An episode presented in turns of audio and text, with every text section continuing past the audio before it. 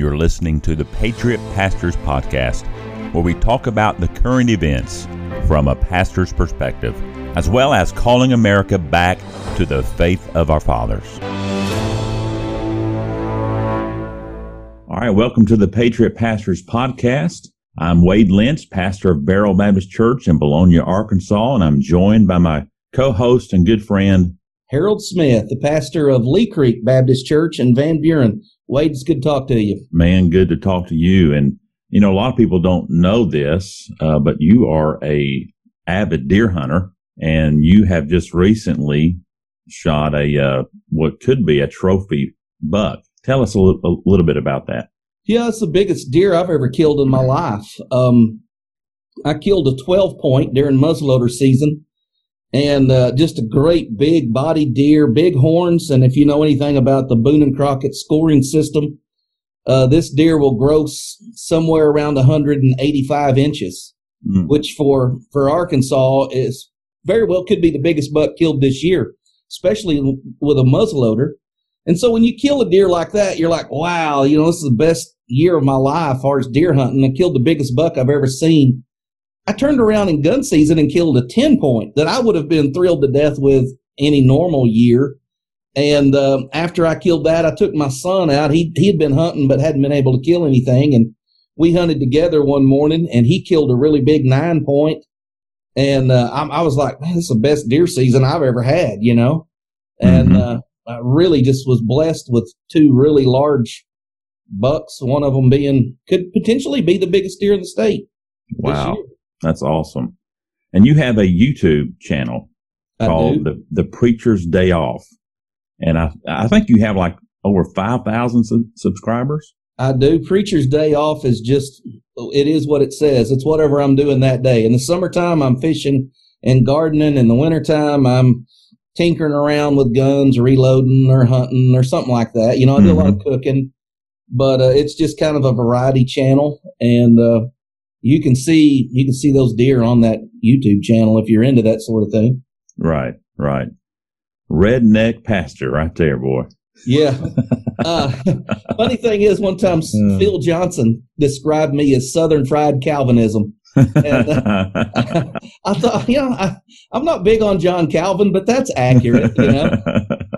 That's funny. Oh, man. Well, I tell you what, it's December the tenth, and guess what?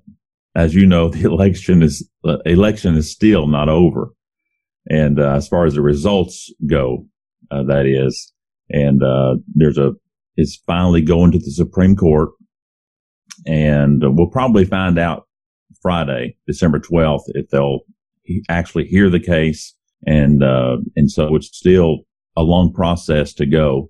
But if if Trump loses the Supreme Court, then obviously Joe Biden is going to be the next president. And really that's what I want us to talk about today is a Biden pre- presidency and um, a Kamala Harris, you know, vice presidency and so forth. And with all the, uh, all of a sudden, the Hunter Biden investigations coming to on the scene, it very well could be that Biden himself doesn't last the first year. He may have to be impeached. He may have to leave office, putting Kamala Harris in the White House. So I don't know if this is, this may be part of the master plan the whole time.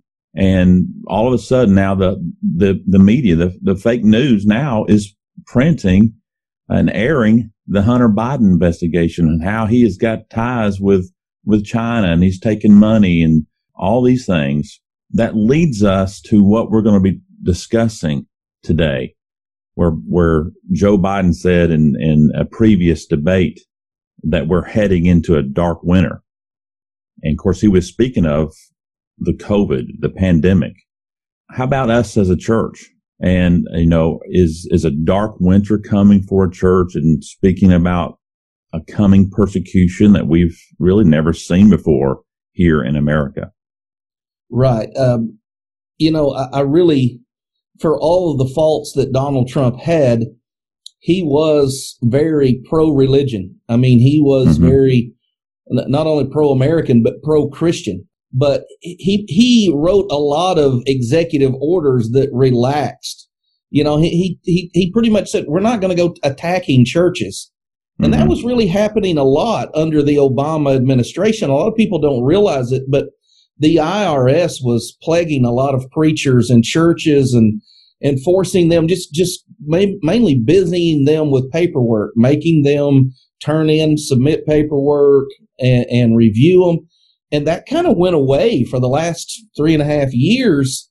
Um, and, and there was a lot of talk about, you know, the tax-exempt status for politically speaking churches, you know, being, before that was always the threat. You know, if you say something political, we're we're going to cut off your tax-exempt status. Mm-hmm. That is, unless you were a black church hosting Hillary Clinton yeah. uh, on a Sunday morning, then, you know, anything goes. But if you were a conservative church and you were pro-George Bush, as soon as the administration changed over to Obama, those guys were all investigated. Yes. And so I, I, I'm not a prophet, but I can say with with a fair amount of certainty, if this type of of liberal agenda gets gets back into power, and, and it, by all accounts it looks like it will, you can expect a political persecution from this administration, because they are they are anti-God, they are anti-Christian, and they are they want to silence anybody that opposes them. And and biblical New Testament Christianity is opposed to the liberal you know, ideologies. Right. Yeah, there, there's no doubt that there is coming a uh, a, a massive censorship um, to to Bible-believing Christians. I don't know if you saw this on the news, but YouTube uh, announced the other day, I believe it was yesterday, they said that we will start removing any piece of content uploaded today or any time after that misleads people by alleging that widespread fraud or errors change the outcome of the twenty twenty U S presidential election. Now, you say, well, that's that's politics. That's not a big deal. They're going to censor things such as that. Well, guess what? In time, pretty soon, they're going to be censoring those who hold to biblical values that are contrary to their values, such as the homosexual agenda. Uh, pretty soon they're going to be saying, hey, uh, if, if you hold to that biblical standard, your broadcast, your uh, preaching broadcast, your church broadcast will not be able to be uploaded to our videos. Right. That's, that's coming. Just the fact that you mentioned the words fraud and election in the same sentence, this video, that or the, the audio of, of our uh, podcast may very well get booted off YouTube because you mentioned them both in the same context, even though we're not mm-hmm. currently advocating that is what happened. Right. That's the way these computer systems work. That's right. And the way that social media can manipulate the church, I think nearly every church has a church Facebook page. Okay. I know mm-hmm. your church does. I know our church does. Um, how many churches, especially during the pandemic, have done live broadcast on Facebook in place of meeting in person, which was to appease the political persecution that state governors, it didn't come from the president, it came from the governors, mm-hmm. th- this political pressure not to meet. Now, if you take a president that wants to nationally pressure churches not to meet, and you combine that with individual governors who want to pressure them not to meet, and you force them to an online social media meeting, and then guess what? The social media companies now say, oh, no, not this church, not that church, not this pastor, not this ministry. Now you've combined the political persecution with social media censorship. Sprinkle in some I R S investigations. Um, sprinkle in some um, some tax-exempt status Uh, being mm-hmm. altered. Maybe you're going to start paying property tax on your buildings. Right. Can you imagine the financial burden for some of these really large churches if in maybe, like, say, downtown Little Rock? Sure. I mean, that's prime real estate. Those buildings, even though they may have been there since the eighteen hundreds, that just the property is valued into the millions. Absolutely. Property tax would end those churches. They could not mm-hmm. recover from that. Right. Right. And so when we think about a dark winter, Uh, that would be a very dark winter for the church to suffer political persecution and then social media censorship. But he- here's an aspect that people really don't think about: media bias. Mm-hmm. I mean, the media, like you mentioned earlier, the media is picking and choosing when they want to cover Hunter Biden. It wasn't during the election. It was right, after right. they felt like they had Biden in. Now sure. let's let's carry it on. Let's say under the next administration, you know, churches are no longer in favor in America, which by and large could be true. But let's say the media decides they just want to pick churches that have had a COVID outbreak and portray it like all of us churches are just COVID hotbeds. Mm-hmm. Or they want to pick one, you know, sorry pastor that should never have been in a pulpit, and they want to say this is how Christian ministers are. You know, this is what Baptists really look like. This is who the Presbyterian church really is. And they want to just highlight and, and spotlight bad examples of, of Christianity or bad examples of churches. That media bias, as we've seen in the election, is really going to mold and shape the minds of America. This is That's exactly right. what the Nazis did with their negative propaganda toward anybody that they felt was a threat to them. Mm-hmm. And if you don't think that's coming in America, you've got your head in the sand, and it's time to pull it out and look around. That's right. And remember, Nero, history tells us that he, he claimed that it, that it was the Jews that set Rome on fire, and that, that gave him reason to uh, really destroy Jerusalem and kill millions of Jews. You, you're right. We're, we're getting more and more pinpointed, even, even in our Republican governor state. You know, he he re- released a, uh, a statement, I guess you could say, um, concerning churches and the COVID outbreak, pinpointing where churches have been super spreaders. But what about restaurants? What about businesses? Why do you pick on the churches? And why is there only a study on churches? And, and I'm like, it's very difficult for us to just kind of look at it and, and see what's coming, but it seems as if nobody cares. Well, and I think you hit the nail on the head. If the governor of any state, and let's say eighteen eighty-five, come out and said, I don't like the church's meeting, that governor would be rode out of town on a rail. He would be instantly impeached. He would be discredited, disbarred, would never be able to run for political office again, mm-hmm. because popular opinion would say, you don't say that about God's house. You don't say that about the Lord's people. Right. That was popular opinion in the eighteen eighties. That's not popular opinion, maybe not so much in the nineteen eighties. You might still have that in the South one hundred mm-hmm. years later. But we're in twenty twenty, almost twenty twenty-one. And let's just be real honest here. Public opinion of Christianity is at an all-time low. And the reason being is because Christians are at an all-time low in this country. And you say, well, how do you know Christianity's at an all-time low? Look at church attendance. It's mm. just non-existent. Yes. And so um, when I think about a dark winter, and I think about persecution coming, and I think about you know, the golden days of, of Christianity in America coming to a close, it's real easy for me to see politicians get away with, like, our, our governor professes to be a Christian. Yeah. He also professes to be a Republican. But just last week, he mentioned uh, reg- uh, writing a new executive order limiting certain gatherings to no more than ten people. And he was talking about Christmas parties in the office, you know, he's talking about just little events. And I'm like, where does a, a freedom-loving Republican governor get off deciding who can and can't get together at Christmas time, for crying out loud? Right, right. I mean, that wouldn't have been tolerated at any point in American history until now. Mm-hmm. And the same way with, with the, the attacks on Christianity and the church. But all of that is really lending itself to just a general hostility from society. I mean, it's a matter of time before someone listens to our podcast or listens to a sermon and says, I'm offended by that, and says, I'm going to attack Lee Creek Baptist Church or Barrow Baptist Church. Sure. And they're going to go level charges of hate speech against one of us, and mm-hmm. then we're going to find ourselves in a legal battle. Yes. I I mean, yeah, I, and it's, it's, I, I think coming. that's coming with the, the gay marriage. I, I believe there's going to be folks just to make trouble for churches who are going to go to a church and ask a pastor, hey, would you please marry us? Mm-hmm. And when we say, no, I, I, I'm not doing that, then you're going to see them dragging this out into uh, legal matters and into the courts.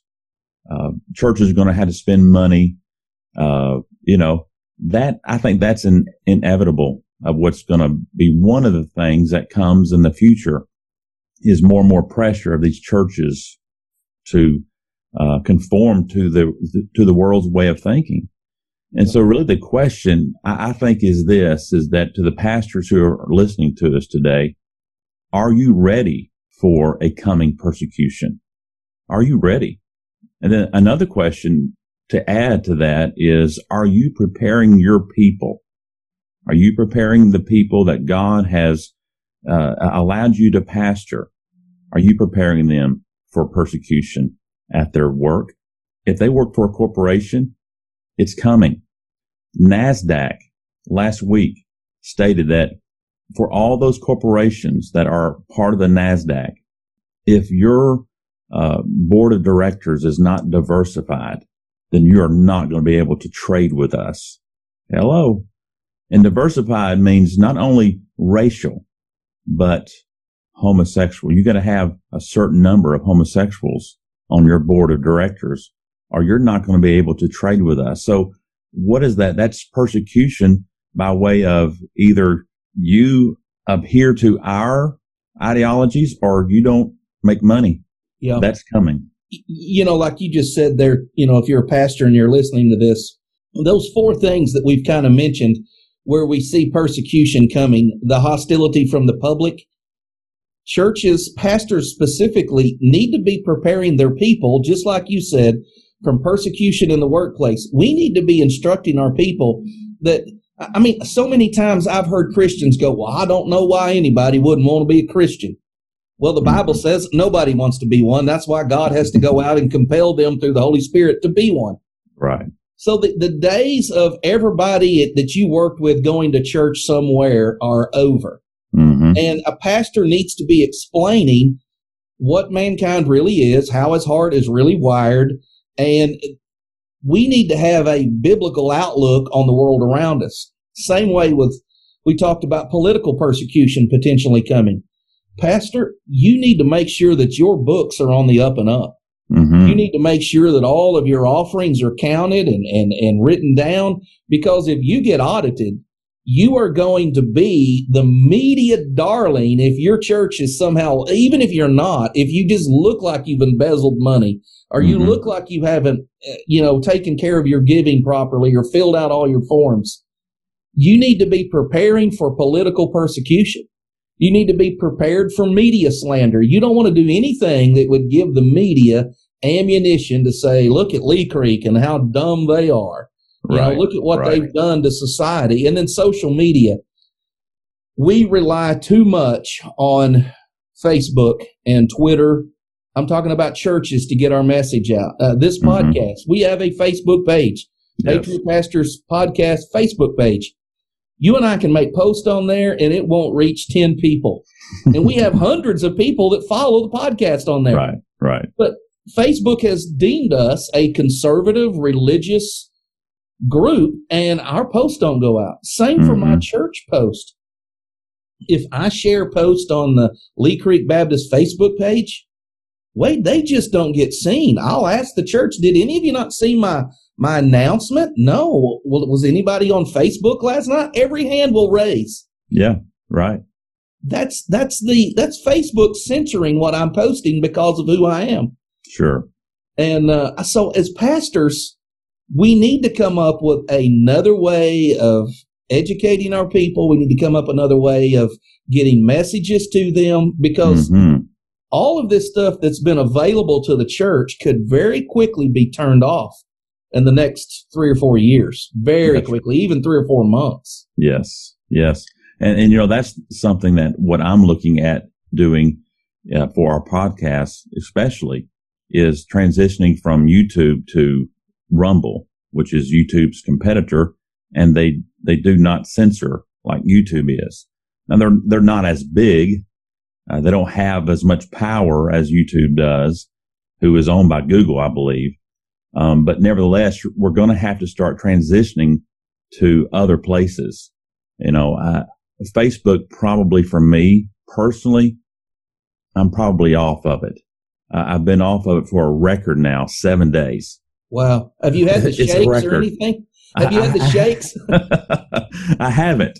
Um, but, uh, so I, I've been off of it. Probably I'm going to wean myself off of it completely because I'm just tired of all the drama. Number one, number two, the censorship and the, the mo- monopoly that Facebook has on social media, thinking that they have the power to really control what you say or think.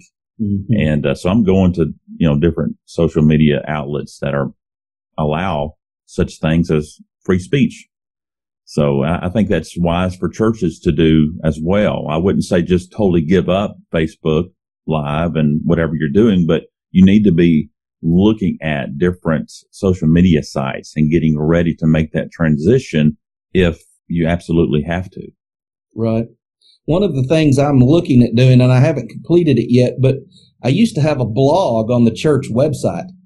And I would write an article and put it in the church bulletin, and I would just transition it over on the blog. Well, I, I haven't touched that blog in four or five years. I don't even know if it's still functional. Mm-hmm. But I have thought, you know, if I do get off Facebook and do away with the church Facebook page, people could know, hey, it's Saturday night. If I need to know something about church, just pull up the website where I have more control over the blog, and they could see announcements there. Mm-hmm. And, uh, I mean, we have a hard time getting away from Facebook because that's where everybody's at. And, sure. and if you want to get your message out to people, you've got to go to where people are, you know. And uh, so as as a church, as a pastor, I've tried to convince our people it's not enough just to share Jesus loves me in a Facebook meme. You've got to get out and put some feet on the street and talk to people and actually have real conversations like we used to do when mm-hmm. we shared the gospel with people, not right. just post it on Facebook and let's keep this going, you know. You know, here here's the thing. The Apostle Paul says for the pastor that you're to preach the word in season and out of season. We're to faithfully proclaim the word no matter no matter the times that we're living in. And Harold, you, you would agree with me that for our ministry, we have been pastoring and we have been preaching during the in-season times. Yeah. It's been easy. We've lived and preached in our comfortable society, but we may be headed into those out-of-season times, culturally speaking. Pastor, you need to count that as an honor if if that is true. And we should count it an honor if we should suffer for the cause of Christ, just preaching faithfully the word of God. And so, um, really, this should never scare us as pastors. It really should encourage us because when you read the book of Acts, it was always in the time of persecution that the church multiplied and the church was made stronger. And I believe that right now we're seeing a winnowing of the church. You know, the winnowing, when, when they would throw the grain up in the air and all the real kernels of grain fell, but the wind would blow the chaff away. I believe we're seeing that. And wow. The Lord in his sovereignty is purifying the church, and he's making the church stronger, even when it seems as if the numbers are getting lower and lower. But the Lord is purifying his church, and in thus he's making the church stronger. And, you know, I know we're we're coming to the end of the broadcast. I'm looking at the clock there, but that's kind of what I wanted to sum up with. The church has never been persecuted into non-existence.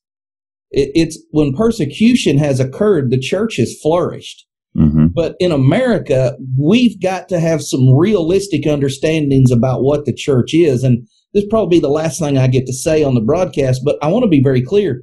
We've always judged success, and I'm not talking about you and I, but I'm talking about American Christianity, has judged success by the amount of money we've taken in and the amount of people that we've had in our congregation and how many we've baptized. Mm-hmm. And so that's not a biblical form of a successful ministry. I mean, Christ died with eleven, okay? Yes. In the upper room, there were one hundred twenty. Mm-hmm. You know, it, it was not some great big, you know, gigantic church that Christ built in his earthly ministry. So we've got to come back to a biblical understanding of what is success. Are we faithful to the Word of God? Are we proclaiming a biblical gospel? Are God's people being discipled? Are they growing and maturing in the Lord? If that's the case, and when all the persecution hits, our church of one hundred falls to a church of twenty. Like you said, if that twenty is genuinely wheat and the eighty that were false converts have blown away, that twenty is far more effective than that one hundred that was mainly mm-hmm. unviable wheat kernels. That's right. And so I don't want to be the doomsday prophet. Bad days are coming. In reality, good days are coming. Yes. Because the refinement is going to give you a purer form of gold than what you had before the fire hit. Yes, absolutely. And I, and I certainly believe, and you believe, that the gospel is ultimately victorious. And uh, to keep preaching and uh, keep pastoring, stay faithful to the Lord. Prepare your people by teaching them faithfully the whole counsel of the Lord. So again, I, I want to thank everyone for joining us today at this on this podcast. And we pray that it is a blessing and a help to all who listens. May the Lord bless you.